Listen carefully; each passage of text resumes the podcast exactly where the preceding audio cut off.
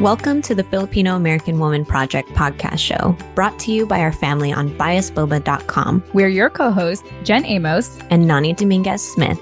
After three seasons of sharing stories for Pinays by Pinays, we've gained the knowledge and language to articulate our experiences, and now we're ready to tell our own. As we venture off into the world of business partnership, we want to bring you along for the ride. Keep listening to hear how we explore our Pinay identities together as podcasters, content creators, and entrepreneurs. Now, let's get into the show.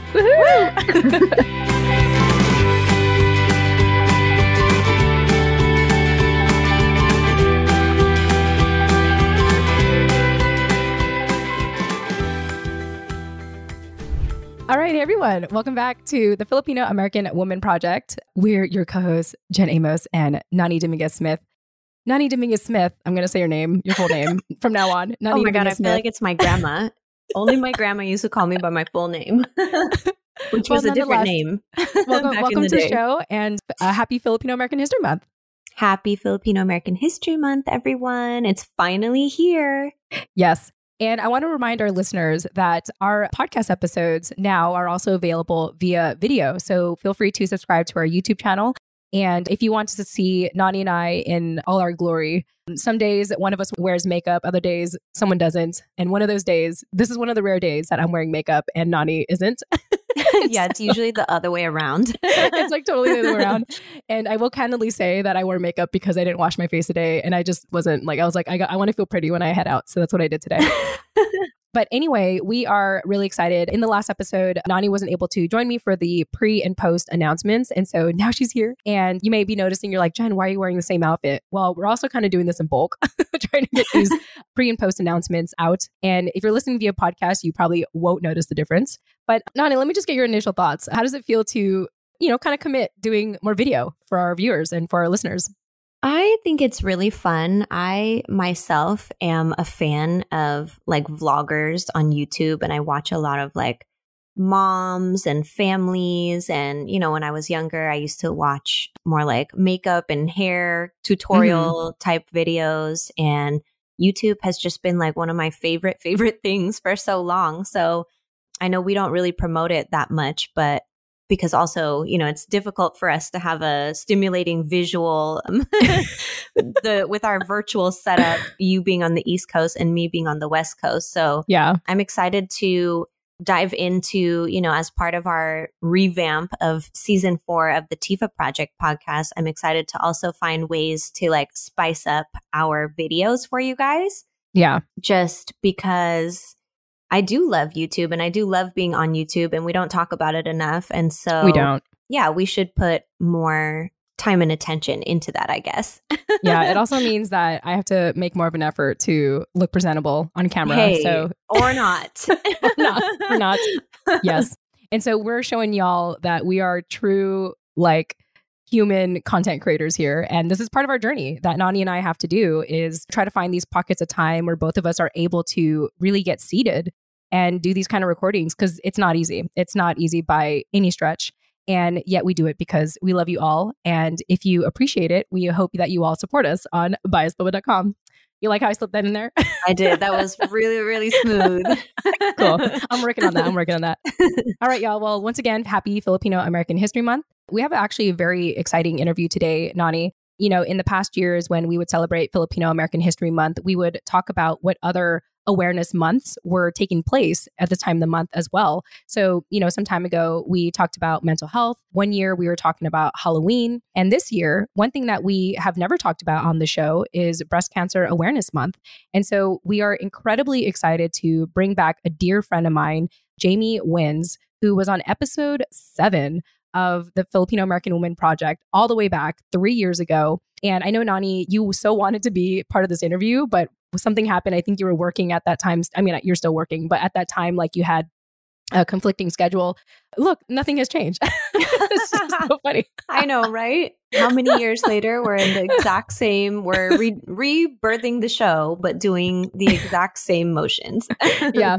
And you know what? It is what it is because look at us making it work anyway. Yes. and you know now we're able to come full circle and we had a chance to interview my dear friend jaymee who will be talking a lot about breast cancer awareness month and even her own journey as a breast cancer survivor. So nani this being your first time talking to her what were your impressions about our conversation? I think that we went really deep, really fast, and naturally talking about Breast Cancer Awareness Month. It was really eye opening for me to just hear bits and pieces of Jaymee's story, which mm-hmm. I'm sure she, you know, goes in further detail in her first episode on episode seven that I did miss. The only TFAW episode that I missed in that first season was hers. So I did feel really bad about that, but also just so grateful that our stars aligned and that I was able to join this one and mm-hmm. virtually meet her for the first time. So I really enjoyed talking to her. I myself was getting pretty emotional during our conversation and I felt like I could not just stop asking her questions and like talking to her about her experience because she shared some really powerful moments in her journey mm-hmm. after receiving her diagnosis and kind of how she's tumbled with it since then. So it was really again, eye opening for me to listen to and for me to learn. I learned a lot and I'm very grateful for our, our connection with her. Yes, I'm so glad. And what you're all about to hear, you're going to notice that I'm not talking a lot because I talked to Jaymee a lot offline already. And so I wanted to give Nani the opportunity to, you know, avenge her absence years ago. to have yes. a full on dialogue. So, Nani, thank you for really carrying this conversation. And you all are in for a treat. You know, again, in addition to Filipino American History Month, we hope to create awareness with Breast Cancer Awareness Month as well with Jaymee. All right. Well, before we dive into this conversation, we do have a couple of more announcements. As a reminder, with the TFAW Project, we have decided to reinvigorate our Instagram account, the Filipino American Woman, by starting a five day Instagram reflection series. And at the time of this recording, we have already kicked it off. I gave a shout out to a couple of people who are part of this initial group chat last week. And if I do have any other updates, I'll be sure to maybe slip that in later in announcements. But I'm really excited to kick this off, Nani. We have been working on the IG or the Instagram reflection series for some time now. We didn't even know what the name was going to be until like two weeks ago when we did our pre announcement recording for our first episode to kick off the TFAW project. And by now, by the time this episode comes out, I'm sure we'll have some we'll have learned a lot already. But I'm curious what your initial thoughts are now that we are kicking off the first group of the Instagram five day reflection series. My initial thoughts are I'm glad to see both some familiar faces and some new ones. And I think that that is a perfect way actually to kick off the series, you know, with a group of people that, or a mix of people, sorry, that mm-hmm. are, seem to be more introverted and then more extroverted. And so hopefully we will create kind of a collective energy that inspires everyone to contribute and share and kind of come out of their comfort zone because this is new for all of us. So even for us as the hosts of it, deciding how we want to partake in that conversation, I think is just where my head is at right now as we kick it off. Yeah, it's so exciting. And I have to say, though, that I attempted to download Instagram on my phone and I deleted it right away. and I have decided, and this is part of what, what I want to educate people in that are using Instagram or that are joining us in this five day reflection series, is that you actually don't have to engage with us mobilely. You could actually access Instagram via desktop. And so that's how I'm choosing to engage with all of you is by checking in whenever I'm on my desktop to see how these conversations are going. We do plan on having Patricia mainly managing it. Patricia is our community manager. And we want to make sure that we are mindful of even our own bandwidth, Nani and myself. And so we may not always be responding, but we hope it gives you all an opportunity to engage with each other. And so far, I'm just incredibly, incredibly grateful for um, this initial group of people. And hopefully, we already have group two or group three running by the time this episode comes out. So, again, if you want to Again, if you want to be a part of the reflection series, it's completely free. You don't even have to respond in the group chat if you feel like you want to self reflect on your own. But all you have to do is to slide into our DMs, let us know that you want to be part of this, or, you know, contact us in the many, many ways that you can contact us and let us know that you'd be interested in joining the five day reflection series. All right, Nani, moving on. We have so many announcements. It's so exciting. Wait, wait, wait. One more Yeah. thing about Yes. the group reflection series. So, just as a recap, again, if you guys are hearing this for the first time and you're like, what the hell is that? We have gotten, you know, since we started the show, we get oodles and oodles of requests for people wanting to come on the show and share their story, essentially. And since we announced that in season four, as we launch off this most recent season, that we are doing a more co host centric approach on the show, we still have a long waiting list of people that wanted to be on the podcast to answer these three core questions that we always asked all our guests in the interviews leading up until this point. And so this reflection series is a chance to do that in community with a small, intimate cohort of people, including Jen and myself and our community manager, Patricia. So if, what am I trying to say here? I'm trying to say that a lot of people want that experience because they want the chance to reflect on those three questions that we normally ask in our interviews. And so this is a chance for you to do that. It's just won't be recorded and blasted on our podcast platform. Maybe you can help me like verbal articulate that. Yeah, yeah, wait. I think that was great. what Okay. I'm hearing you describe is like part of why we're choosing to do the IG five day reflection series is because Nani and I are in a headspace now where we want to focus on other projects and conducting these interviews. It does require a lot of energy on our ends to do it. And at the time when we first started, Nani mentions this often. It was a cathartic experience for both of us to hear other people's stories. And throughout the three seasons of doing this, 140 plus episodes later, we are ready to evolve this project, but we don't want to forget where we came from. And part of that is making these signature questions accessible to all of you. Especially for those who don't want to be on camera, who don't want to be on the microphone. And we have found this, Nani, with a lot of our listeners. They would prefer to email us novels, you know, Yes. private messages.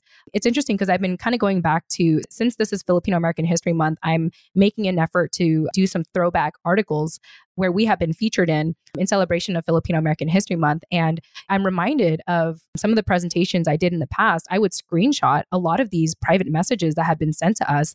And I'm reminded, like, wow, like mm. people want to have these conversations. And so our hope is to now do it in a group setting as opposed to just a one on one setting. Back then, you know, when Nani and I had less responsibilities, we had the time to individually respond to everyone. But now, you know, we don't want to keep that to ourselves. Like, we want to share that. We want other people to experience it as well. And so, this is mainly why uh, we're doing it in a group setting. So, does that help explain what you were trying to say, Nani? Thank you. Yes, that is what I was trying to say. And yeah, so all the five day Instagram group reflection series is, is just that a series of reflection prompts that you'll receive in the morning each day for five days from us that you have the chance to reflect on individually and then come back and share your reflections with the group or just any thoughts that you had.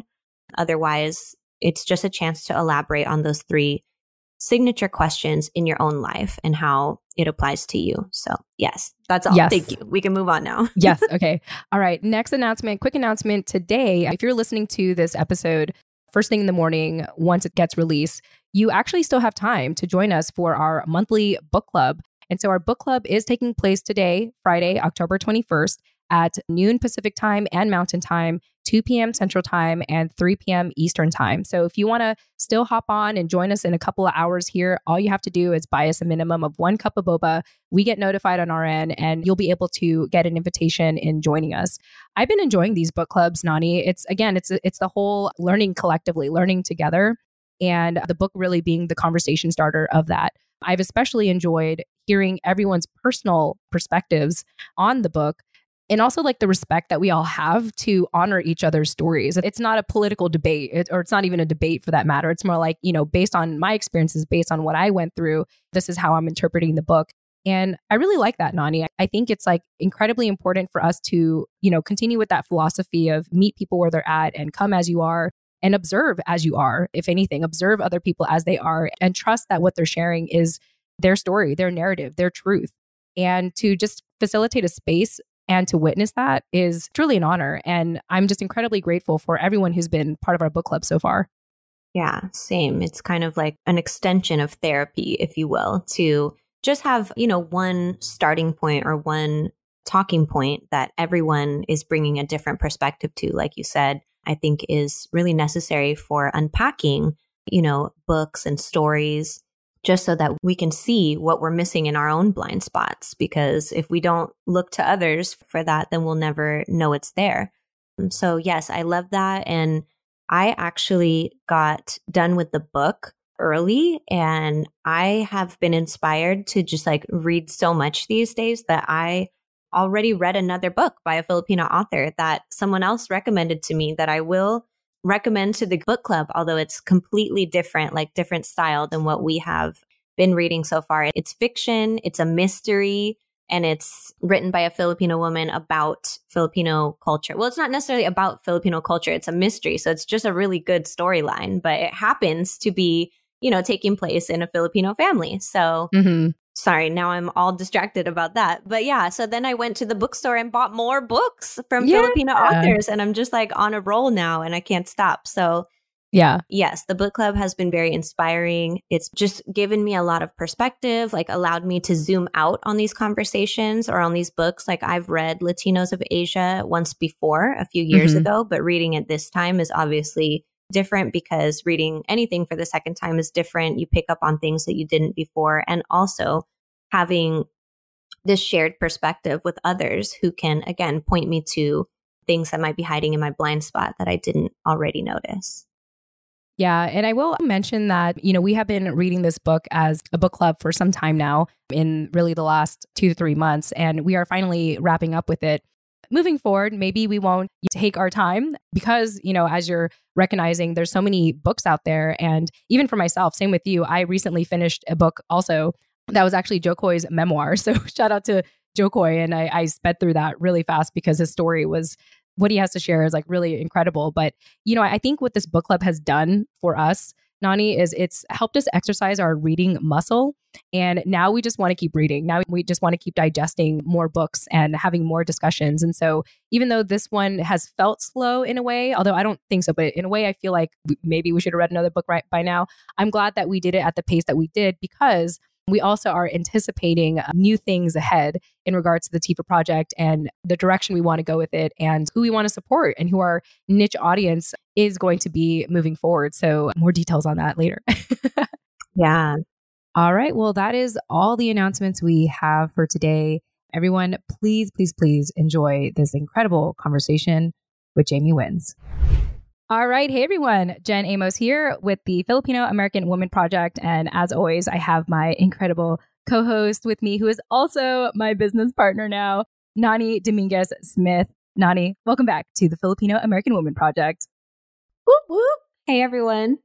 Yes. And we're really excited because we, we have come back with season four of the Filipino American Woman Project with a vengeance. We have decided that what better way to come back than during the month of Filipino American History Month, which is October. And if we hadn't mentioned it already, we'll get into the history of Filipino American History Month and what is the theme of this year for Filipino American History Month. I do know it's a bunch of anniversaries that are going on right now. And if we didn't say it in the pre recording already, then I'm sure we'll mention it sometime in this recording. but Nani, I don't know if you knew this, but did you know that October, in addition to other awareness months that's going on right now, like I think in the past we talked about Mental Health Awareness Month, and even in the recent years, we invited Sapphire to join us to talk about Halloween and Filipino folklore. But did you know that October is also known as Breast Cancer Awareness Month? I did in the back of my head, but not in the front of my head. So I do now in the front of my head. yes, yes. And so, you know, you and I have talked about how we wanted to make the TFAW project more co host centric. But for the month of October, we have decided to do a special exception by inviting a former guest who's been on our show all the way back to episode seven, which came out on July 21st, 2019. So, well over three years ago, we have decided to bring back my dear friend, Jaymee Wins, on our show. And if you haven't heard her episode, go ahead and check it out. I know that we have people in our community who are taking the time to go back to those older episodes. And especially the ones where, like, you know, Nani and I, when Hero didn't exist yet, and yeah. you and I were kind of like baby Jen and baby Nani. And so yeah. this particular episode is no different. This was the early stages of you, Nani, wanting to co host with me. And unfortunately, you weren't able to make this particular one. So, how do you feel being able to come back and actually finally talk to Jaymee once and for all. I know. It feels like everything is coming full circle because it was, I think I joined, started co hosting episode six, and then episode seven is the only interview out of like 130 plus interviews that I actually missed. So it does feel good to be coming back full circle. And especially given the context of like, we're not doing this every week anymore, like we were at that time. At that time, we were interviewing people like you know, frivolously. So now that the show has like gone through this whole evolution and like kind of transformed into something totally different, it feels good to kind of return home. Yeah. Oh, I love that. Returning home. It's amazing. so, without further ado, we're kind of talking around her, but she's clearly on screen with us. So, Jaymee, welcome back. Welcome back to the Filipino American Women Project. Hello, ladies. Hello, Nani and Jen. Thank you. I appreciate that you um, invited me again. And it's very timely because this is my advocacy. So I'm so honored to be back. And yeah, this is really, really exciting. It's a double double target for yeah. me filipino american month plus the breast cancer awareness month so thank you thanks for having me yeah absolutely yes we're so happy to have you. And just as a reminder to our listeners, if you want to listen to that original episode that uh, Jaymee and I did back in July 21st, 2019, that is episode seven, which is titled Day by Day Appreciate What You Have, Being Grateful and Enjoying Your Life with Jaymee Wins. Now, even though I imagine that so much has changed in the last three years, Jaymee, I also feel like not a lot has changed. And what I mean by that is is your general gratitude for life, your general optimism and youthful spirit and, you know, desire and lust to just live your life. Did I get that right? Like, has that changed for you in the recent years? Um, or are you still at that level of, yes, I'm still winning? Jaymee is still winning. It's been an up and down journey, Jen, because I do appreciate life a lot more. The little things that usually people take for granted, like having energy in the morning, is already like, yay for me because my treatments really, you know, suck my energy. So there are days when it's really bad. And so the littlest of the things that just keeps me going is like, wow, I'm just so thankful. So sometimes I think people look at me like, God, she's so like overacting. But I'm like, no, I mean it because you you won't feel it until it's gone, you know, because I think people just take life for granted, energy, memory, all these little things that people can usually do. For me, it's just a luxury now. Like if I have it, if I have my good day, I am just, wow, thank you, thank you, God, thank you, God. I say it over and over. But there are days that, I mean, like, of course, like I show appreciation, but I could be very extreme because there are days when it really sucks. And I hate it. Like, I hate life. I hate myself. I hate everything. So I have those moments. I mean, I think over time I just got better at controlling the extreme high and low. So it's become like, you know, down days, a little down, and, you know, I just take it easy, just make art, cuddle with my cat. So I just really like understand and love myself on those days. I've gotten better. Mm-hmm. But during the three years, oh my God, I had moments where I just feel like I'm cursed or I get I feel bitter with other people who are like living the life at my age. And you know I go on the victim mentality like why me? You know look at her. She's all great. And me I'm like this. Like I don't deserve this. So it's time really helped. Over time the experience that I had just made me get better at handling all these emotions that come with a breast cancer diagnosis so to answer your question, I'm still here, meaning like I still come back up, but I do go low, but now it's not as extreme low. I think I'm getting better at handling it. Yeah. Nani, I wanted to turn it over to you. What are your initial thoughts, you know, hearing about Jaymee and, you know, just her experience of, you know, her cancer journey? Like, was there anything in what she shared that resonated with you?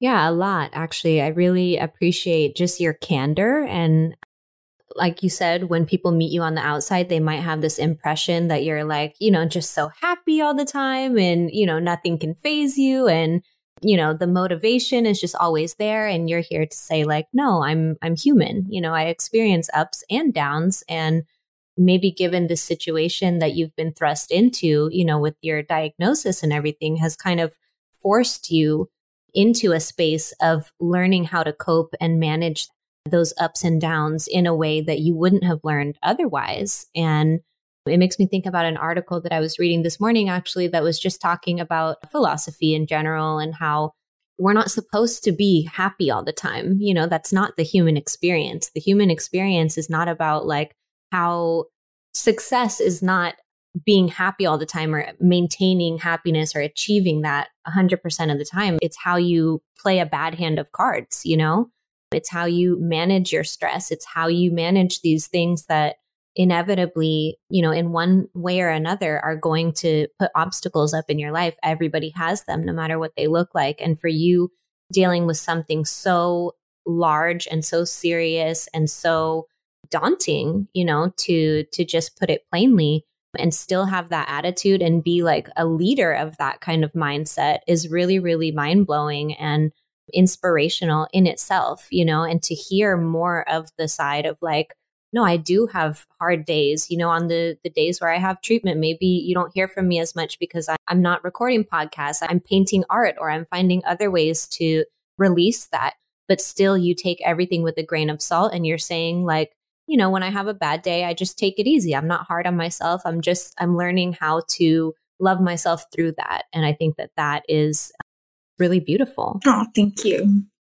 Thank you. I appreciate that.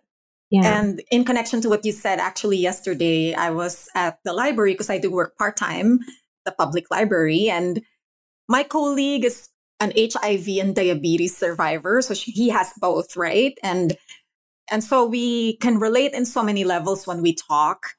And he's the super happy gay guy, like super happy. You will never think that he has stuff going on when you meet him at the library. He's like our happy mascot, like always smiling at everybody. And and we ha- we did have a talk because he saw that my energy's a little low yesterday, and I told him I came from the hospital this morning, and every time I go to the hospital, it's a very low vibrating place. So I always try to shield yeah. my energy, but sometimes it gets to you to see all these critical patients, and you know, it's just a I just sometimes can't help but feel scared that oh this is going to be my end like is is that how i'm going to look like in yeah. the end? So i get too far in the future and i have to really like pull back and be like okay jaymee let's you're not there.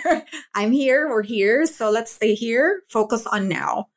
And so i confessed to him about that fear and then he said you know what jaymee? You should just learn how to live with life's realities. We cannot erase death, sadness, all these things that people think is bad, like labeling it as bad or oh negative. Yeah, like it's scary. it's real. So you just yeah. you smile at it. Like it's there, yeah. but it's like, you know, imagine like we're here in the library, right? And all these patrons, some of them we don't like, but we have to work with them. So we can't tell them to like leave the library. This is a public library. They have the right to stay and do what they want as long as they're not disturbing anyone, but they're there. So that's the way he told me, like, that's how I see my diagnosis. It's there. You know, hopefully it goes away, but if it doesn't, then it's there and I'll just do my thing. I'll still dance, I'll still smile. So don't think it's going to be perfect. He told me, like, I know that you're such a perfectionist and you want everything, you know, you're very detailed. So I think you want to perfect it. Like, I don't want to have cancer. I don't want to have any problems. I'm always happy and beautiful and blah. So he's like, but the reality is, you know, life is like that. Like it's, you have good days, bad days. It's not perfect, but you just live with it and do your thing anyway. Yeah. You're here. You're here anyway. Yes. And I think the real gem in that that you've taken and really embodied is not your ability to just, you know, smile and be happy all the time, no matter what's going on, but your ability to pull yourself back to center and like ground yourself in that reality in the midst of these really like you know that is scary even just to hear you talk about it. Obviously i have not done the treatments myself so i'm not familiar with the environment but to hear you talk about it i can feel it. And so for you to be able to pull yourself back to center in those moments and ground yourself in what is your reality and still smile through it is like it's just it's unbelievable Thank you.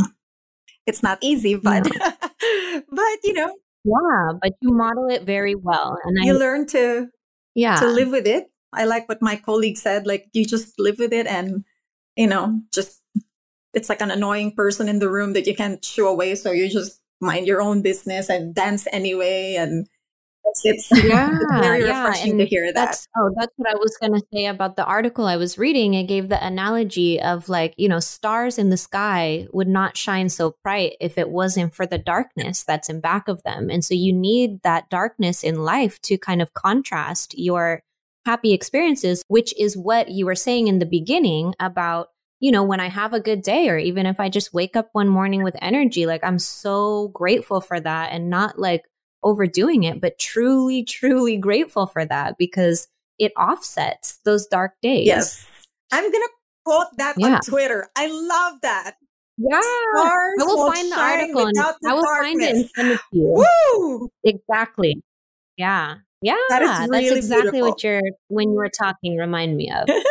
Yeah, I just love listening to you both talk. And in addition to all the things that you shared, Nani, it reminds me of one of my favorite psychologists, Jordan Peterson, who I heard him say this the other day. He said, You know, happiness is such a low bar to set for your life. Like achieving happiness is such a low bar because life is suffering. We're not on heaven. This is not heaven. This is a broken earth. And he was speaking more in secular terms, but that's how I kind of interpret it in my head in regards to like speaking from a faith based perspective. It's like, this is not heaven. This is not intended to be happy. It's not intended to be all that. It's like what you both were saying. It's like you learn to live with whatever is causing suffering. And for you, Jaymee, what you're dealing with is physical. With other people, it could be something else. It doesn't have to be physical. It could be emotional. It could be mental. It could be something else. Like, I do believe that we all have that thing that we feel like we're stuck with. We feel like we have to deal with. For me, that's my husband. No, kidding, not kidding. Hey, don't get me started. That's why I have you know, that thing that you have to live yeah, yeah. See, I had to, I had to Men have the mood there. Yeah, I have a husband and a cat. Yay me. and a dog. That's great. Yeah. In fact, Mauser, my cat's actually uh, sleeping here in, in bed right now. He's he's sleeping on my side of the bed. I don't know if Ori does that for you, Jaymee. Just like takes up your bed when you're not there. Yeah. So anyway, that's sort of what comes to mind for me when I hear you both talking. It's like you just learn to deal with the suck. You know, like that. Life is dealing with the suck. Now, I know that we just dove straight into this conversation and how you've been just doing life with kind of this permanent roommate that you have of cancer. I want to also, I, I want to kind of go back a little bit and talk about the fact that it's Breast Cancer Awareness Month. And as I mentioned before, we never really talked about it on the show. And, and I feel like it's something that I'm surprised we haven't brought it up, considering how this is a show of Filipino American women and women in general. Really, the fact that it is very women, female based. And so, Jaymee, I'm curious from your perspective, what does Breast Cancer Awareness Month mean for you? And considering that it is an awareness month, what do you want people to be aware of in regards to breast cancer? So, those are the two questions. Does that make Yes. sense? The Breast Cancer Awareness Month, in a personal level for me, is so significant because I officially got my diagnosis October 15, 2016. So it's so timely that it's on October and I was so oblivious about cancer. I was living my life when it happened. I never thought it would happen to someone like me. It was just some something I see in the movies, film, TV, read in books, or hear from people who know someone. So I think October really is a very emotional month for me because of that discovery. And at the same time, it so happened that it's also a breast cancer month. And it really means a lot to me in a sense that I just always reflect on my mortality this month because that's the month I count how long have I been surviving. I don't try to think Mm. about it. I try to just again day by day, don't look back. Let's focus right here right now, but I can't help but have so many triggers seeing all these pink ribbons and all these you know um, publicity about breast cancer and all these sponsors start giving gifts for me for my social media content and i've learned to get better at it again because i remember when i was just maybe two years in the diagnosis it's so triggering for me. Like October just feels, it feels like I'm feeling pressured to like, oh, I have to be happy, wear pink. Let's be strong, you know, like, ah, let's party. I'm like, what, what, do you mean party? Like, I'm not giving birth. I'm there's, it's not Mother's Day. It's not like I'm, I'm not celebrating having a disease. So I, I don't want to join the bandwagon. So for a while, there was that resistance that I feel pressured to just ride that wave. And me, I'm very, you know, I'm an artistic mind and creative. So I always question things. I'm always thinking like, why do I have to wear pink? What's the point? You know, and they haven't found a cure. And there's so many billions of dollars getting invested in all these activities. Where does it go? So I'm always thinking about these things. So in the beginning, it did uh, feel a little triggering, but again, maybe I came from the acceptance that this is life. This is the order of things. This is, you know, just like how we have Christmas, how we have Mother's Day, Father's Day. Like I can't erase history. This is how it is. So it's either I join and make the most of it or sulk in one corner and deny the world and shut down the whole October. So now I'm learning to use my voice. Like people look up to me. I think I should be more responsible because there was a time when I did a vlog about it that I sounded so bitter about like I don't like to wear pink and why is there no cures? I did some bitch out vlog about it and now I'm learning to humble down like Jaymee, come on. You know, people look up to you, you have followers who get strength and inspiration and hope from you. So I have learned to reframe my mind about accepting it that once in a while I do have mm. to be mm. a part of it. I cannot completely erase it because it's part of me. It, it is. I am a survivor. So I can't just eradicate that fact. So at least once a year, I should give back. And this is a good time to do it.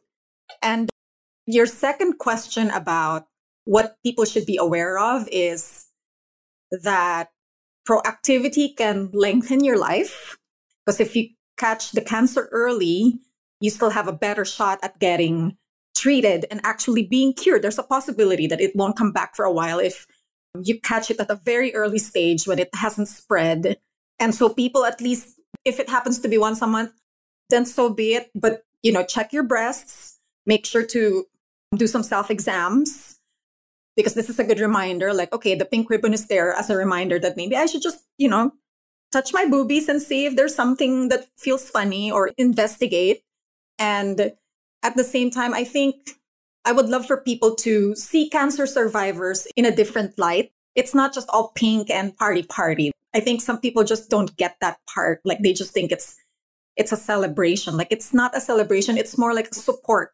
Like I think we need support, not celebrate. Like there's really nothing to celebrate about having a disease, but more like maybe once a month this is the time to remember a cancer survivor and just maybe donate anonymously to someone doing treatment or that's what we need like not celebration but the actual support.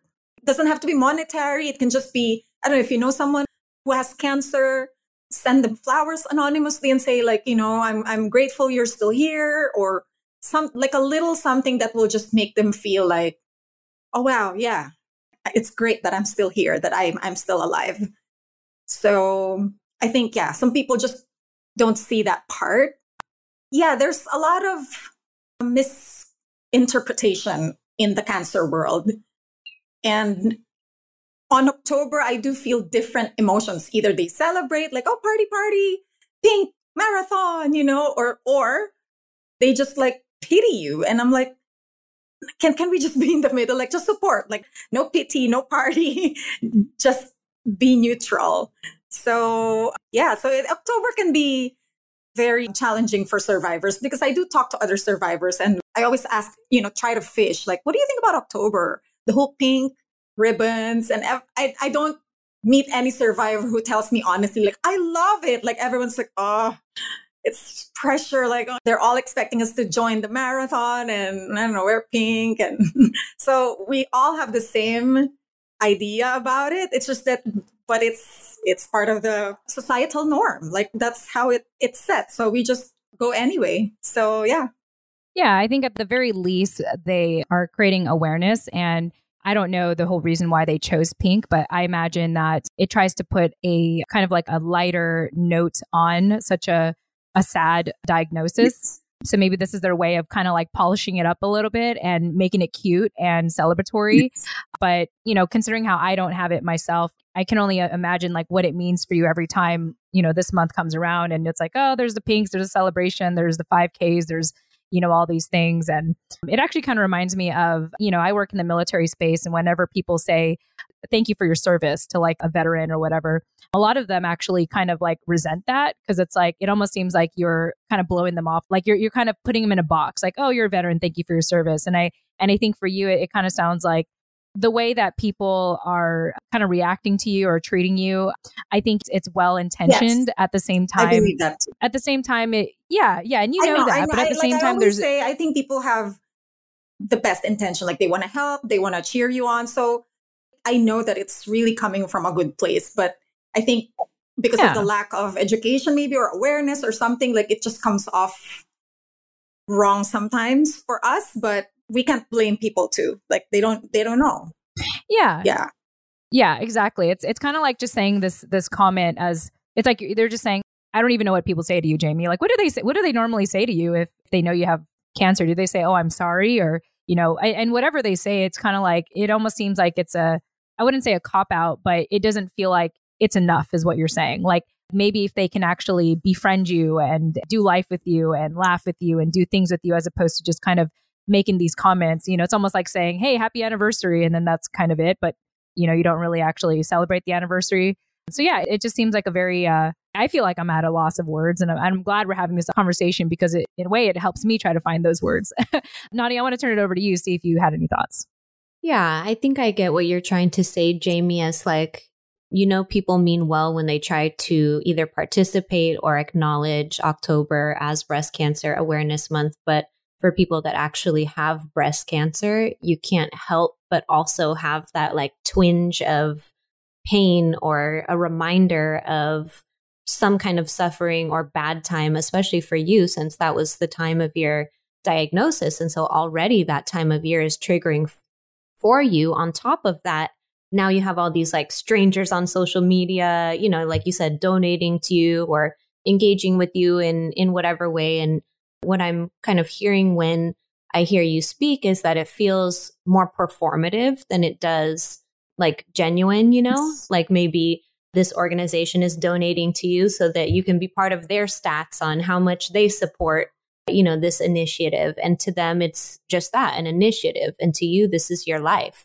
So i can imagine like the disconnect i guess that you must feel during this time of like oh yes i do want to you know, first of all, acknowledge it. And like we were talking about before, invite this like mean, ugly thing in my life in and learn how to be with it, you know, and also promote that to others as like a mindset in general. And in case they know anyone with breast cancer, to just give them visibility into the experience.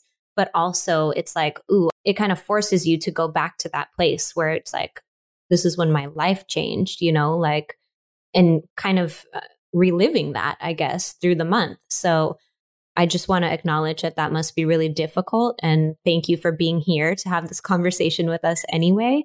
And at least we have like your book to talk about, your two books to talk about, and things that resources that you're actually creating to be that change that you want to see. Like you say, instead of celebrate someone you know with breast cancer, how about you figure out a way that you can actually be of support to them or make them feel grateful to still be here or appreciated or just thought of, you know? Yes. So, yeah, I hope that that's a good synopsis of what you were trying to say. Yes, you got it right, Nani. Perfect.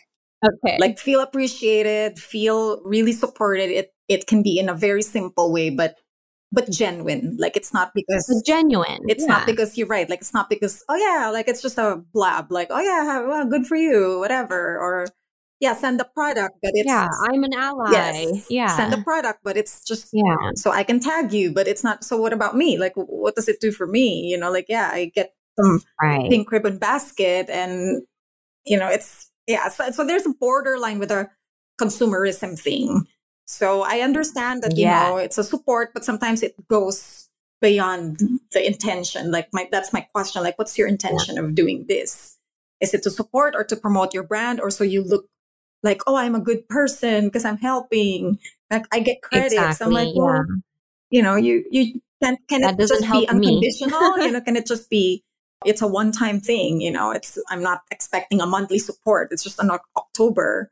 So yeah, well said. Yeah. Well said. So you I'm glad you you guys like Yeah. got the idea of how we truly feel. I'm just speaking on behalf of of course they're gonna deny it. Like most people don't wanna talk about cancer, so they would be like, Oh no, that's fine. But when I I've been to so many support groups and when I talk about I ask how's October and the pink ribbon, everyone just like very awkward, but you know, we gotta do it. So yeah. yeah, we got to like show up for it because they dedicated a whole month for us. So, Yes. yeah. In most of our private conversations, I know that cancer is one of those things that we almost quickly check off our list before we talk about everything else that's going on in your life, all the fun things, and in my life as well. It's a we I, I really love you know sharing our creative journey with each other, and so it's interesting how you know I know that your prior life in the Philippines was very public. You were known as Jaymee Joaquin, and there's a lot that came, you know, with that name and the reputation around it. And so I'll let you kind of speak on that more if you want to. But what I really want to talk about is the reason why you're here is not just because you can talk about Breast Cancer Awareness Month, but also because you are doing something about it, as Nani had hinted at with your books.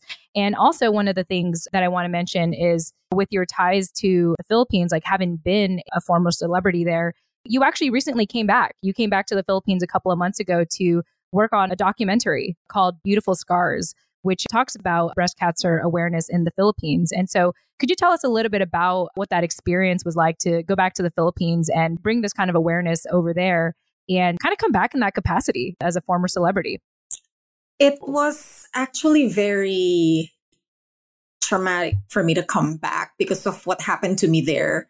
I did not expect that I will experience a serious recurrence while I was there.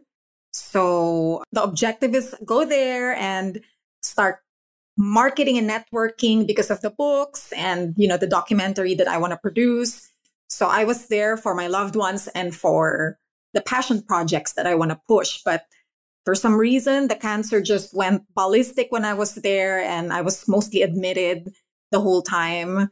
I didn't have insurance in the Philippines, so I was paying out of pocket and I was asking uh, through social media for some donations. And luckily, I have people who did help financially as well.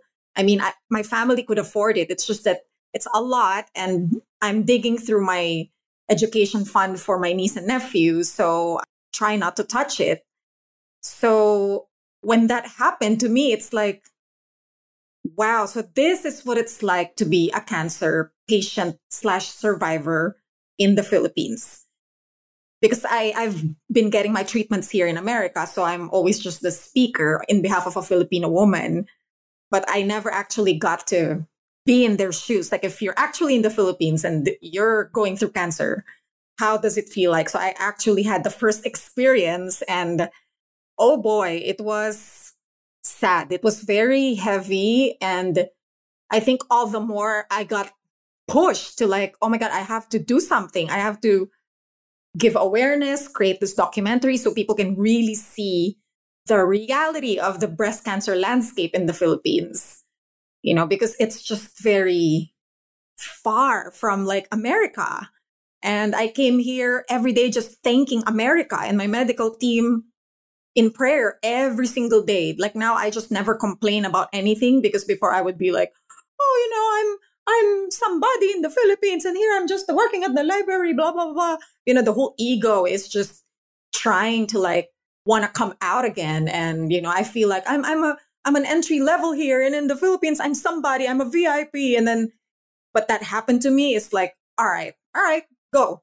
I think that's God's way of saying, go, let's see. And then when it happened, I was just silence. Mm. I was just, okay, oh my God, I am so lucky to have the treatments happening in the US and how efficient it is here. I saw the difference, the major difference of how effective it is here, how systematic it is. So, yeah, the Philippine trip, although the documentary became so real because of that, because of the trip, because the idea is only for me to host it, to be like the spokesperson, but I actually got involved in the documentary because they documented that I got admitted twice and I could barely speak because I was mm. coughing and I had a 50 50 scare because I had like a high fever and that was dangerous. And if I'm not able to fly back here, I don't think I'll still be here. Honestly, even my onco was so nervous here that you got to fly back. If you can't, like, I don't know if you can make it. So I was just, woo, really like having this adrenaline of like, oh my God, like maybe this is the final weeks or months. Like I, it really came to me. And that's not the first time, but this one felt more real because the other scare I had, I was still here. So I still felt like, oh, there's clinical trials. I can fly to New York and go to Sloan Kettering. So I have like all these ideas while I'm here. But Philippines is like, if you can't make it, like, uh, I mean, next option is fly to Singapore, but that's going to cost a lot of money because I don't have the insurance. So, wow. I think it was such a humbling experience to be home and to actually experience. So I can just imagine the survivors there that have no option because I I flew here. So okay, you know, I got to, you know, I got to get out of Titanic. There's a boat. But how about them, you know? So and I did I was able to interview a few survivors for my documentary there when I still wasn't admitted. And I just don't know what to say because I was looking at them and they're telling me their stories and you know, they get up at 6 a.m. to fall in line in the public hospital only to get admitted at 12 for a simple one hour chemo. And they have to bring their syringe in case the public hospital doesn't have some.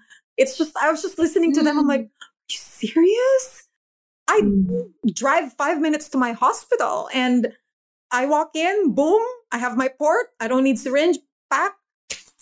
After one hour out, I can go to the beach. After, it's like, it's just an, a two hour of my day. But with them, it's like the whole day is just spent to get treatment because of you know lack of resources and and if you're not wealthy they you're not prioritized so it's only the really rich and mm-hmm. well connected people who get the vip treatment which i luckily had not because i'm super rich but because i have rich friends in the philippines. So they you know back me up. Like you know i i just brigaded on social media that guys i i need you know connections for this hospital. And you know everyone just like found their connections. But what if what if you don't? What if you're just a regular citizen and you get sick? And oh wow. I just after that i'm like okay you know what i'm in america and i am blessed like i'm very very blessed to be here and i will do everything i can to try to give back like i know it's not my responsibility but i just feel compelled to do it because wow like wow i just I'm lost for words. Seriously, guys. If you see the documentary mm-hmm. next year when it comes out, you'll know what I'm talking about because I just, when I do the interview, I just couldn't react with what they're going through and they're still alive because they want to live. So they, they take it, they take the blow and no one is doing anything because, they, well, that's just a developing country. So what can we do really? They have no choice. Yeah. Yeah. Yeah. All right. Hey, everyone. We are going to take a quick break here from our conversation to give you the latest update on what's going on with the TFAW project.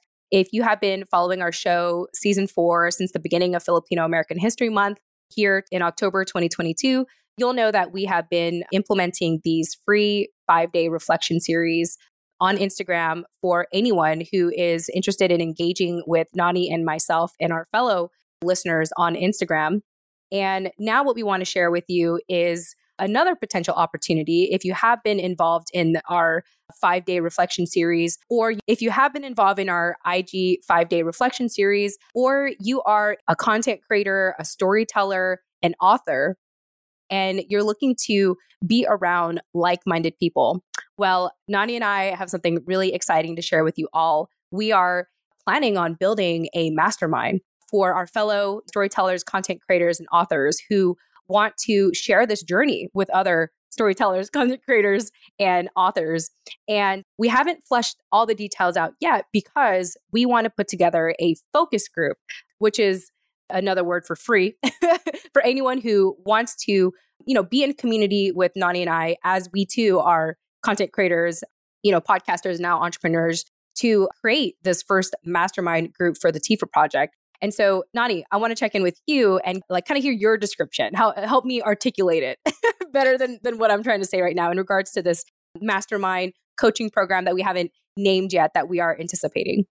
Sure. Yeah. In our last episode, I think we announced that we were entering into business partnership together. And so, what we're trying to say now is in the process of building that business, we are sticking to our true traditional TFAW fashion of inclusivity and really valuing your guys' feedback and also just your connection and collaboration with us as you like walk alongside with us through this journey. This is our first time doing it. We don't claim to know what we're doing. We are figuring it out as we go. And we've now decided to open that process up again to include whoever would like to be a part of it with us. So whether you're a fellow, you know, startup author, entrepreneur, storyteller, content creator, or an already established one, you have access to join us again as we start out on our journey and give us direct feedback and also join a group of others of the same that can do that for you as well. The TFAW project has really been about like personal growth. And this new chapter of our story is about professional growth. And so we're turning to our community to do that. So we hope you join us. Yeah, absolutely. And if there's anything that I've come to learn for being self employed for the last 12 years, is that it's tough doing it alone. I am very fortunate today to be working with my husband in our business. And I have been very fortunate to now pursue this endeavor with you, Nani, with our business together. And I do believe that you just can't do this journey alone. And so if you are kind of that solo entrepreneur and you're tired of doing it alone and you want to do this in spirit of community building and doing it together with your TFAW family, feel free to reach out to us. All you have to do is check out any of our contact information in the show notes of this episode. You can email us, jen at tfawproject.com or nani at tfawproject.com. You can text us 415 484 8329. Or you can find us on Instagram, of course, where we're currently having our five day reflection series.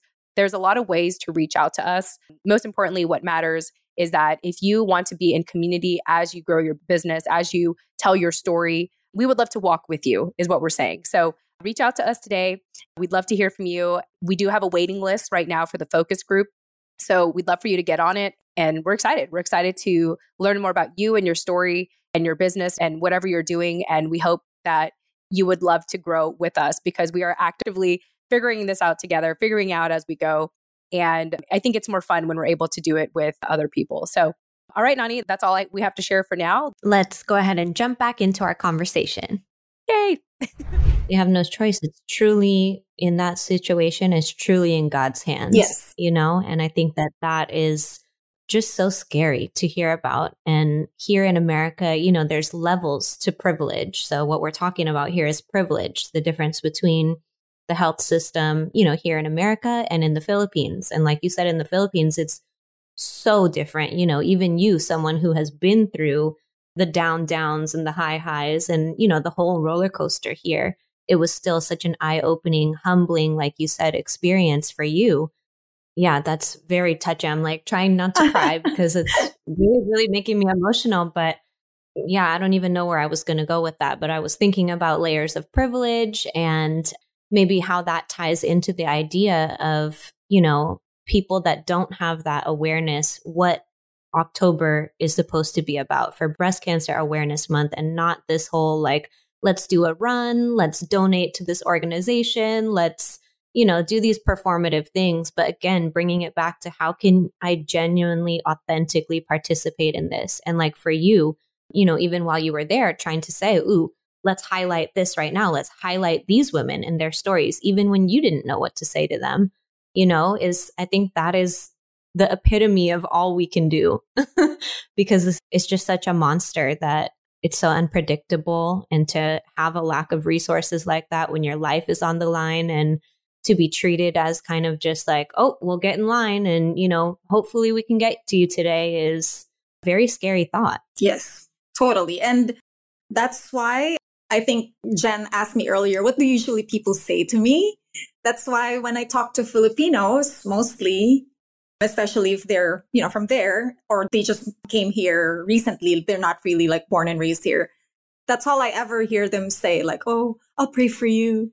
You know, it's always about God because they just think that's it. Like God is the only God is the only solution for you, you know, because I think in the Philippines, that's what I will say too, because it's like, what do you say? Like, what do you really say to someone yeah. who doesn't have the riches and the connections and can only afford a public hospital? Science and technology. So yeah. You just, you know, just pray. Like, we just have to have faith that, you know, it's going to work out. So now I, I get yeah. it because before in the beginning, again, you know, I was being too arrogant when I was younger, when I was, you know, before the the awakening of this cancer thing. I I don't like it when people say that to me when I say my diagnosis because I just feel like it's a cop out. It's like, oh, you just want to toss it to someone up there, like, oh, I have cancer. Oh, I'll pray for you. Bye. So it's like, really, like you don't want to hear me out or do something. Yeah. But I get it now. Again, like my mind opened up, especially if it's a Filipino, because that's yeah. Because I was left speechless too, and I was talking to these ladies that I was interviewing. So yeah, it does make sense now. Like everything is teaching me like what it is. It's just the way it is sometimes. Yeah. yeah.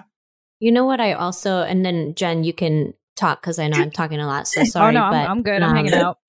no, I think just what I appreciate most about your story and well really about you, Jaymee, is your commitment to growth. Like no matter what position you're in, even in those moments when you're in the Philippines and you're like, oh shit, like, is this it? You know, like really getting scared for your life, even in those moments, like, you're still able to pull yourself back to center. And, you know, I'm sure you were so scared and I'm sure you were, you know, going through all kinds of negative emotions, but still you were focused on, okay, let's tell your story. You know, let's document this. Let's create something out of this. Let's share this. And also, just recognizing that like your level of self-awareness your commitment to growth is really what is the most admirable thing about this whole story is you just refuse to stand still. Thank you. Thank you. I try my best. I can yeah. attest to that. I try. I try because i want to be a very good contribution to the world. I want to leave a very beautiful legacy. So that has been my plan. Like i said like I want to make sure that if I do exit at some point, I don't know when, hopefully for a long time, but when it does happen, I would love that people will look back and say, oh, wow, she did live a very great life and she did a lot of contribution and inspired people and shared the story that opened doors for other people or women or cancer survivors to thrive. So that's the goal. Hopefully, yeah, and you're already doing that. He he will. Yeah. I know he will provide. He will make it happen. I just trust. So yeah, no, it's it's already happening. You've already done so much, and you know, contributed so much, and given so much of yourself, even. And yeah, there's. I think that again, your commitment to growth that really requires you expanding your perspective and continuing to do that. And even after going through your own experience, to even then see you know, juxtapose your experience to people in the Philippines and the the health system that they have to work with is expanding your perspective. You know, it's still you're mm-hmm. still continuing to grow in that even after you thought you've seen it all and you figured it all out and now you're here to tell your story. It's like, "Oh no, there's more." A lot more. Oh my god, that's why I think it, it's what actually keeps me living, Nani. When people ask me like what drives you to just keep living. And I said, that's it. Because I, I feel like the world is so big and I still have a lot to learn, a lot to try, a lot to meet. I just, I'm like a kid still. I still feel like I haven't reached it. So maybe that's what's really like making me fight and like, no, I can't get down yet. Like I'm not done. Like I, there's so many things, you know, I'm just learning how to write a book. I'm learning how to do a documentary. I'm learning about living in America. So yeah, it is exciting. I think that's what really just pushes me on those bad days where I would wake up and the treatment sucks. And I, I say, like, come on, just we gotta just type at least one paragraph for the book or, you know, make some art or jot down notes for possible content. And yeah, it's been a a yeah. good journey so far. Yeah, thank you both. I'm not really talking because I talk to Jaymee all the time. So I, I wanted Nadia to give you the opportunity to, to pick her brain and, you know, share your thoughts and, and all that good stuff. Speaking of which, I want to go ahead and shift gears now. And, you know, we've been hinting at the fact that I know I had already mentioned your documentary, Beautiful Scars, in which we'll provide the link for people to check that out in the show notes. But the website is beautifulscars.info. Did I get that correct, Jaymee? Correct. Beautifulscars.info yes. for the documentary. Yes. Awesome. I want to go ahead and talk about your book, That Shit Called Cancer. And I mean, I, I, I feel like I should, I should say the shush sound, like that shit called cancer. And for our viewers who are watching us on YouTube, you can see the book that Jaymee has here. And I just, I love the design the and the branding yeah. of it. I love how it's a cake at the front and then in the back, it's like two cupcakes that, you know, Booby. form a breast. that form boobs. It's the best. I love it. And um, I want to thank you personally, first and foremost, Jaymee, for um, including me in your dedication. this isn't the reason why you're on the show, but I do. But I know early on you had mentioned me in your acknowledgments, and it just meant a lot to me. I'll, I'll read it to our listeners in case anyone is curious. You know, Jaymee says here, you know, thank you to Jen Amos for always hearing me vent about things that don't make sense to others and for never judging me for them. It's true. Jaymee and I talk about like anything and everything. Normally things that I feel like people would probably look at her and be like, really, Jaymee? Like, really? You're going to say those things? So, you know, thank you for just the opportunity to, I mean, first and foremost, you know, be your friend and to share this creative journey together. And so part of why, you know, Nani and I wanted to bring you on our show is because for season four of the Filipino American Woman Project, we have, you know, based on all of the feedback and just everything that we've worked on up until this point, we've come to realize that what we want to do moving forward is to really advocate for Filipina authorship. And so, you know, we ourselves aren't authors just yet. I mean, I guess kind of technically we are with our academic paper, PinayPodcasters.com, no, which you all can, check out. can check out. claim that title. I, I, mean, I guess we're technically authors. I mean, maybe because it's not formally published, like it's hard for us to say that. Yeah. Jamie knows that I, I, am actually working on a book right now that it's not necessarily like a memoir, but it, it's more financial stuff. It's it's boring stuff for for my business outside of this, but we realized that we do a lot of storytelling on the show, and so it's like, well, why not feature people who are already telling their stories in a book form or in a video form and you know, of course, we already talked about you doing it through your documentary, Jaymee, and now also being an author for the first book being That Shit Called Cancer. And I have a, a copy of your children's book here, um, which is No Hair, Mama, Don't Care. And so let, us talk about your first book because your first book was basically, to me, I, I read it as like a memoir about like your experience discovering like when you first, you know, were diagnosed with cancer and what your life had looked like for the handful of years following that diagnosis. And I do recall that you mentioned that a famous comedian actually noticed your book. So so tell us a little bit about what was the reason for you to write this book to begin with? And yeah, let, us start with that. What, what was the primary reason as to why you decided to write this book? Actually, this book was written out of impulse because I wanted to do the traditional way of getting publisher and you know the the long route but 2020 I had a death scare again. During the pandemic I had another major recurrence and I was admitted and it was all last minute because I was doing a routine scan and I was having a hard time breathing and from the routine scan itself they told me like you have to go to the ER now. And after that I'm just like why? Oh my God. And that's the peak of pandemic. So I was waiting in the ER and then I've been hearing code blue, code blue everywhere. And I'm just like, all right. And then they told me the doctor came in and just got my info and said, like, do you have your will or anything in case? I'm just, oh my God. Like in my head, I'm like, all right. So I guess this is it. Like, am I dying soon? And uh, so I tried to just calm myself down, but I was really panicking on the inside. So I was admitted by myself. No one could visit. It's all videos because of the pandemic. And at that time, the medical team told me that we're, we're going to be performing some surgeries that are a bit critical, one in your left lung and one in your heart. So, and anything internal, especially the heart, is very dangerous. So just be prepared. Like if something happens.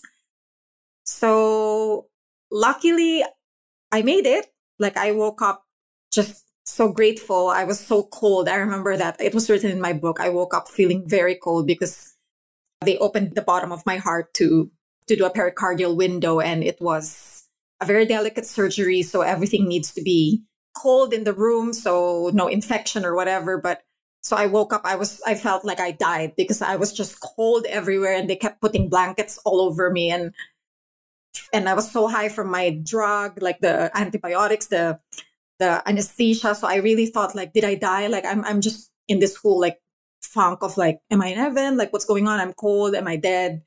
But I made it. And when I got out of the hospital, I just, because my doctor said, we're, you know, we did operate you just to, we're basically just taking out what's causing your difficulty in breathing, but we don't know if the cancer will come back.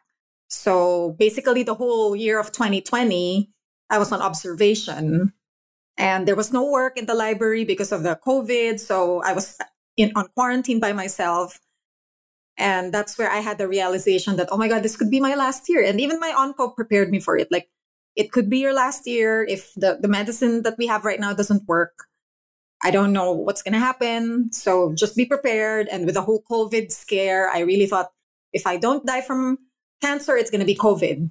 So because I was immune compromised, so I was really like psyched that this is it. This could be the last year. And I said like, oh, I don't have time to find a publisher. It takes like two years. I'm just to write and do self-publish.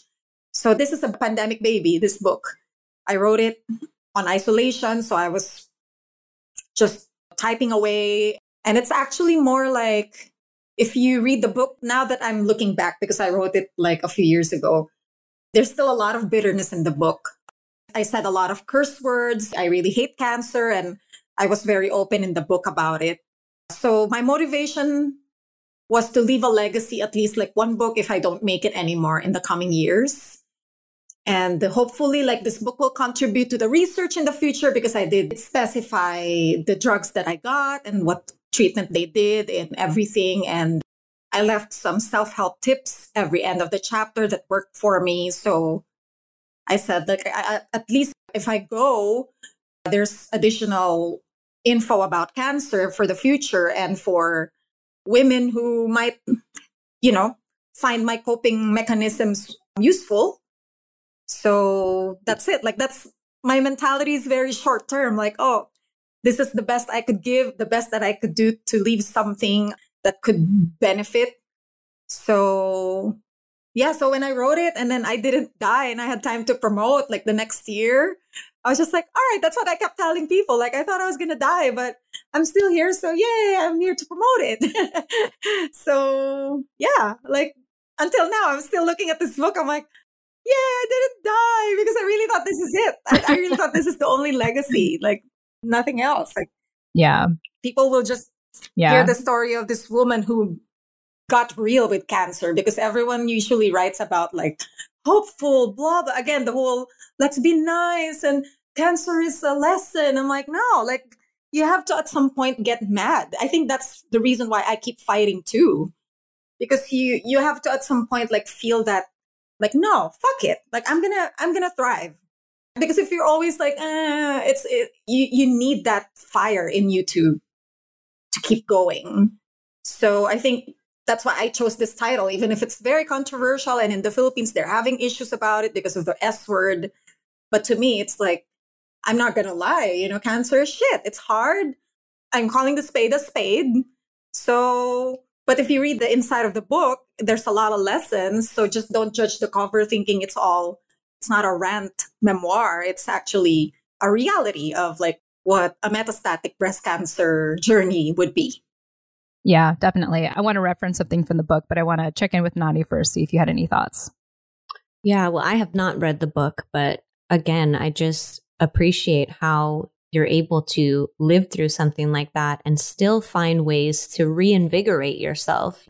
Like you said, a lot of people might get stuck in the whole woe is me, like, you know, wanting to kind of sulk or wallow or feel bad about it or kind of sit in that. And you are just like, I refuse to live there. You know, if I'm going out now, then I'm going to self publish this book and it's going to come out however it's going to come out. And at least I know someone will find it helpful in the centuries that it lives on after I'm gone and then you know you didn't die and i love how you say that just so like casually you know but that is also a major like pivot point in your life because then your mindset probably changed too like oh well i'm still here let me write another yes. one you know like what can I do now? And so you're constantly finding ways to just reinvigorate yourself after, you know, a big scare or a really bad time or a bad day or a bad treatment. Then it's like, you know, how, what can I get out of this or what can I take out of this? Because it doesn't look like something is being handed to you in those moments, but there is, you know, and it's whatever you make it. And you are someone who really just leads with that kind of mindset. And I think that that has already clearly taken you so far, but only will continue to do so. Thank you, Nani. Thank you. You said it yeah. perfectly. That's why when I showed the second book yesterday at the hospital with my nurses, they're all like, didn't you just do a documentary now you did a second book? And then you said you're writing your memoir. I'm like, yeah. And they're like, yeah, girl, you're doing a lot. I'm like, I know. I'm like, you know, this is it because I'm excited. I'm still alive. Like I should be doing things. Like I should, I'm just excited because I can still do it. You know, I'm still, my mind is still okay. I'm still functional. So yeah, might as well, you know, like I, yeah. I do what I can. Sometimes like too much. darkness and the stars.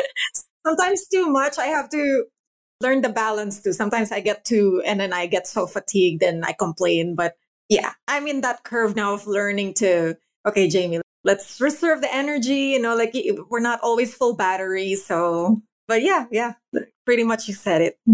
Yeah. And I, I want to add that I think like part of the beauty of this is you get to be that representation in American society and even in the Philippines to be open about this. Like in the Philippines, they find the title controversial, but it has to be said. And I'm sure there's people who are like low key buying the book and it really resonates with them and you're giving them permission to be angry. And then here in America, talking about your upcoming memoir, and I, I won't spill any details about that one, but you know, one thing you and I talked about offline is the lack of representation of Filipino American authors and so this ties back to what Nani and I really want to push for for season four is advocating for authors like you. And so know that you have our support and we're just so happy to kind of have you as like our first guinea pig in a way on our show to talk about authorship. And this is really the next evolution of our show, Nani, right? Like just like yeah. you go from just the candid storytelling to actually talking to people like Jaymee who have actually gone out of their way to, you know, self-publish or do a documentary. Like these Pinay content creators here in America. And it's just truly an honor. And I hope that with our show, we can be that platform to get your story out there, get your book out there.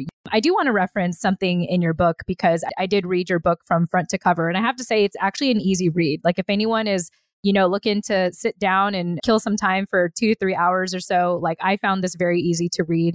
And one thing I really liked, and this is the section where you're talking about winning affirmations you talk a lot about surrender. And this really resonated with me. And I'll read a couple of lines here. So in page 176, you say, Surrender can mean the act of letting go of things that you can't control and making the most of things that you can. The way that I see it now, surrendering is not about giving up on yourself or in life in general. Rather, it's about giving up on the idea that you know it all and that life will always turn out as planned. Because the truth is this you can control the sails, of your boat, but you can't control the direction of the wind. So you need to work with the gusts, all while adjusting your sails as you steer yourself towards the right direction. I really love this because I can relate to it in a way where being an entrepreneur and and pursuing entrepreneurship with Nani and, and doing this show, we have very much a build as you go. It's like the thing that we can control is the fact that we can build. Like we cannot control if something gets destroyed. We can't control like external factors, but we can control our will to create things, you know? And so the whole theme of surrender for this winning affirmation really resonated with me. Nani, you're hearing this for the first time, so I'm curious if it resonated with you in any way. It does, and it made me think of a quote, but it was something about um, that's. I have the first part of it, which is no matter who you are or what you've been through, you're capable of growing. And so I think that that isn't a, it's a very simple line, but a very important point to note because a lot of the times, you know, whether you're dealing with something like cancer or just kind of more regular everyday stresses in life, people can tend to, again, get stuck in that place and like want to live there in their pain and pity and trauma. And you don't have to be focused on success or achievement. It's really just about growth. And I think if we can prioritize that more, then we can learn how to develop better and healthier relationships with ourselves so that we can manage stressful situations like this in healthier ways when they come up. And I just feel like the whole theme of this conversation today is rebirth, like the several iterations of it that Jaymee has been through in her journey. You know, us starting back season four, interviewing Jaymee on this show after going on, you know, such a hiatus and really changing the evolution of this show. Everything is just kind of being reborn right now, I feel like, in this conversation. So I just wanted to state that and reiterate that no matter who you are or what you've been through, you are capable of growing. You always have a great way of wrapping up our conversations. Yes. Thank you. Or summarizing the them. words. I love it. You're just, there you go. She said it. Like, I'm always like, yes. Yes. well, thank you. Thank you. You said it, really. I'm just paraphrasing. yes, you're, you're a really good paraphraser. Yeah. So, Jaymee, any follow up thoughts on what Nani and I have shared so far?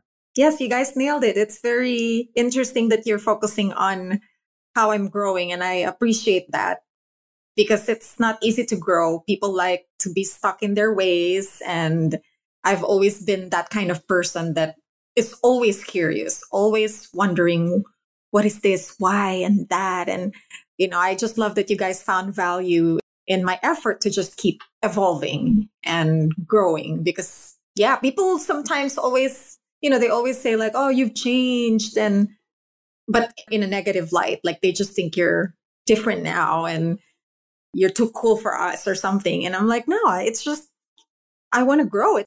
I'm not judging anybody here. It's not for anyone. I just want to be a better person, the best that I could be. And a lot of people get intimidated with that. So I'm glad that with you guys, like you see the value in it, that I'm doing it not for vanity reasons, but because if I'm able to grow and be a better person, then I can share better. You know, I can influence better. So, yeah. I hear what you're saying. There's a phrase I heard before that said, you know, sometimes the people who help you get to your first level of success may not help you get to the next level of success. You know, you're going to have to find new people for that. And it's not to like dismiss or degrade anyone who has brought in us to a certain point. It's more about like kind of honoring that journey, honoring that season that you had with that person and recognizing that in order for you to grow, you do have to sometimes move on. And unfortunately, sometimes we do have to move on from people who have chosen to plateau or chosen to stay put in one place, chosen to not want to walk a similar path as you. And I think what I have come to love doing the show is interviewing incredible people like you who celebrate each other's growth, like your own growth, being unapologetic and proud of your growth, and also extending that to me. You know, like we get to celebrate each other. And I think that just makes for such a more vibrant life with surrounding yourself with people who intentionally want to grow and get better and all that. So, again, this is not to speak ill of anyone who has not moved on with us or not has not continued with us. It's more about just recognizing that life is short. And, and I know you can say that firsthand. Life is short. Yes. Life is short, therefore, live it to the best of your ability, live it to your fullest potential. Uh, And hi, well, I missed Hero. the first Hi, part of Hero. that, but um, yeah. So not right now. This, yeah. Here's Hero. Hi, Hero.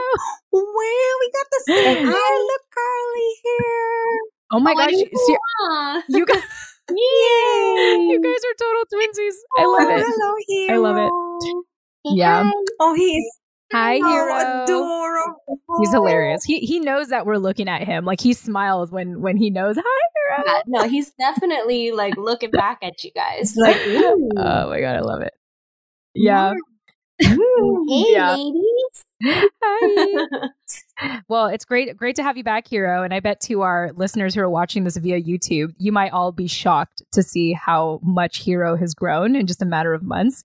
He does not look like the same the same kid, the same baby from same when we ended season flesh that three. he was a few months ago.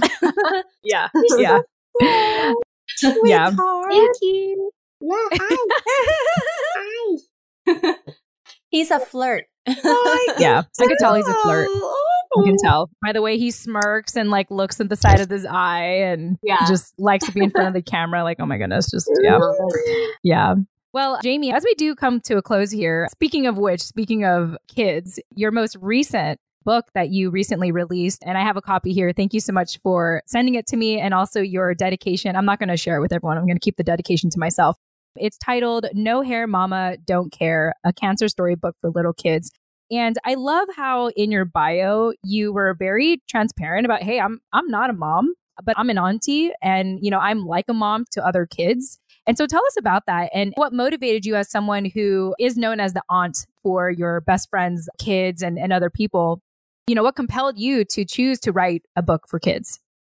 It's because I really noticed that the kids get so shocked when they see the transition of adults, mm. either their mom, their aunt, like in my case, they just, because, you know, kids are very curious. And one day they will see me with long hair and then they will notice that I keep cutting my hair. So I have a reason to explain, oh, I'm just trying different looks. And then one day I show up bald and I'm a bit pale from my treatment. And they always have the strangest reactions. Like they're just, they just don't know what to make of it. Like they just look at you like, you know, I mean, adults can conceal or they ask questions, but for, for a child, it's very disturbing in a way, like in a funny way, or especially if I take off my wig, they get really like, what? Like, and they would look at the mom and they don't know if they're going to get scared or cry or it's a joke. Like, they just don't know how to react. So I figured, like, oh, maybe it's so nice to.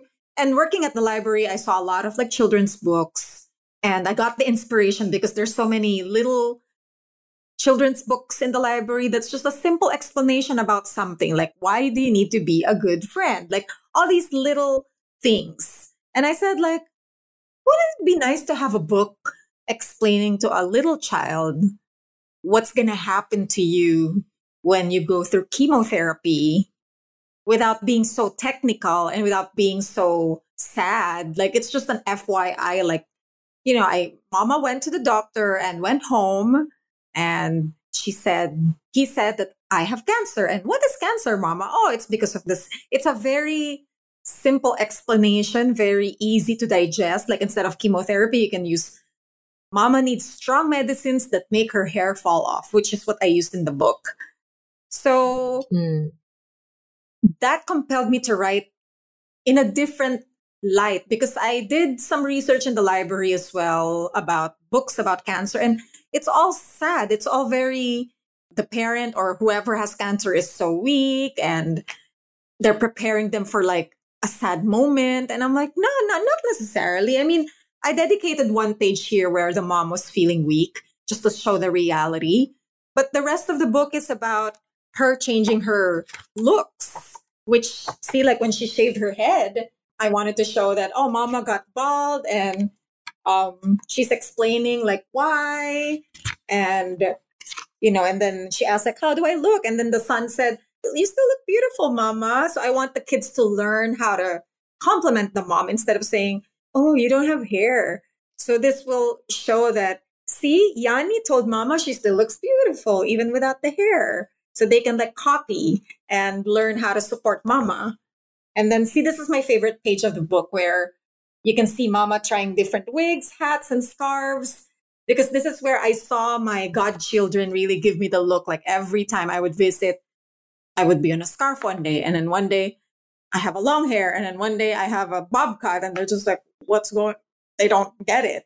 So you have to explain that, oh, mama or tita or godma is only trying different looks and see what feels right. You know, she's looking for her new identity because she doesn't have hair now and it takes a while to find it. So the kids don't feel like, is this a freak show or what? So, yeah. Yeah. So that's the idea. And so far, I've been getting really, really good feedback. I'm so happy. Uh, yesterday, actually, when I was at the hospital, one nurse saw the book and she browsed through it. And then I didn't know that she just got out of a diagnosis and she has two young boys. And when she browsed through it, she just like closed it and started crying out of joy. And she just like hugged me and like, thank you. Like, just thank you. This is exactly how I feel, you know, like, because this is something I need. Like, I just want the kids to not get scared and like support me. And so I, I just couldn't say anything. I just hugged her back and got her address. And I said, I'll send you a copy. Don't worry. I'll sign it for you. So, yeah, I mean, that's my vision here is just to help the moms and the moms at heart to explain in a very light-hearted, colorful FYI way about like the changes that that awaits when they go specifically when they go through chemo, when they lose the hair and they feel weak once in a while and they try to experiment with different looks. Because again, like based on my experience, I noticed it's the physical that kind of weirds out the children. Because the moms will always fake the strength. Like they can always say, Oh yeah, I'm okay. I'm, I'm just feeling weak, blah, blah, blah. But the physical, you can't really hide for a long time. Like what, you're to wear a wig the whole time. So they're to discover that you don't have your hair and you're to try different things. So I want them to just yeah, to see it and understand and learn how to cheer mama on. Yeah, yeah. and maybe just reframe the conversation for them to one that isn't so like fear inducing, yes. you know? Because I think, like you said, the physical changes scare them. Going to the doctor is like, oh, mom, why are you going to the doctor? You know, something must be wrong. So there's already, and then reading the books that are already out there, like you said, that paint this as like they're preparing them for a sad moment is like sorry. Oh God, so cute uh, after this. I'm smiling. like, can you hear that? Hopefully not. okay. Um, our listeners don't mind, I'm sure.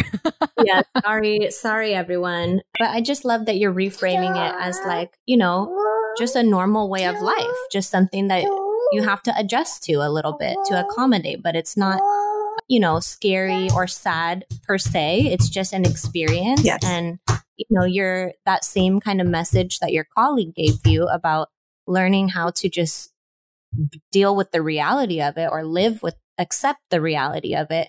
You're kind of transferring that same message through this book. Yes. Thank you, Nani. Yes, totally. Coming from a mom like you with a baby right now. It's it's yes. You, I'm glad that you, you see it. I'm yeah. hero. yeah. Hero, do you have anything to add? Hero, what do you think? I think it's so colorful. It's got all these nice colors yeah. and easy to read. See?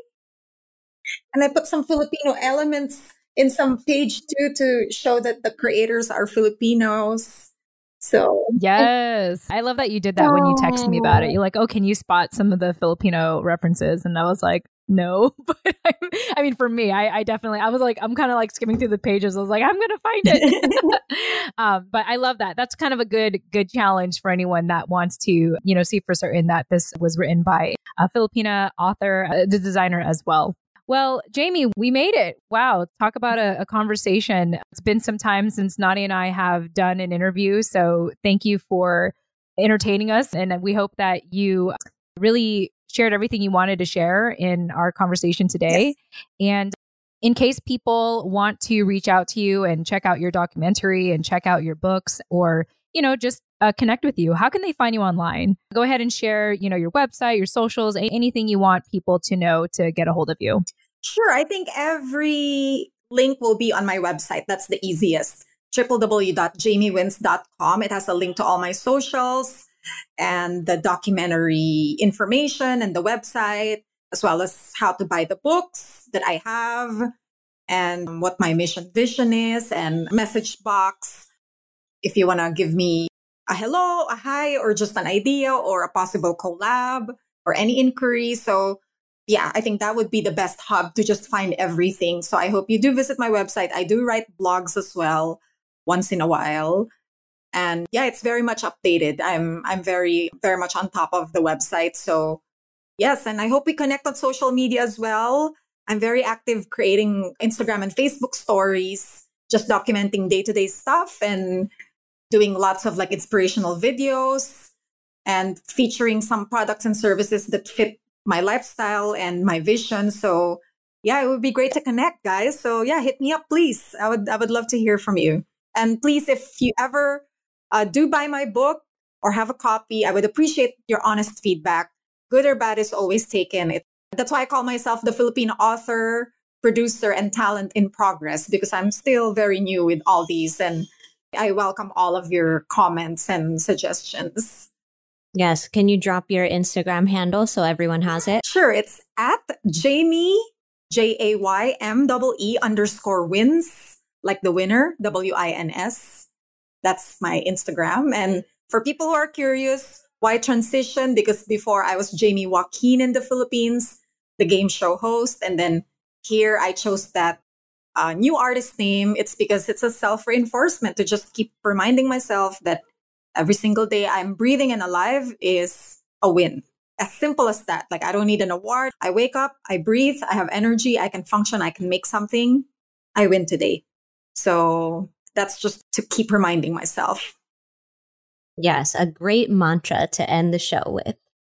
Yes, well done. Great way to wrap it up. Jaymee, thank you so much again for joining us. Happy Filipino American History Month, as well as uh, Breast Cancer Awareness Month. I, I don't want to say Happy Breast Cancer Awareness Month, but I do want to. I do want to say thank you for helping us recognize Breast Cancer Awareness Month for October. You're really the first person to have this thorough conversation with us, and it's all perfect timing, considering, like I've mentioned a number of times, like this is we're coming back here season four with a vengeance, and uh, part of that is advocating for Filipina authors such as you. So thank you so much. And uh, to our listeners, check out the show notes if you would like to get a hold of Jaymee. And with that said, Jaymee, Nani, Hero, and I say goodbye, and we'll chat with you in the next episode. Tune Say in next bye-bye. time. Say bye, Hero. Bye. Bye, guys. Thank you for Bye. listening.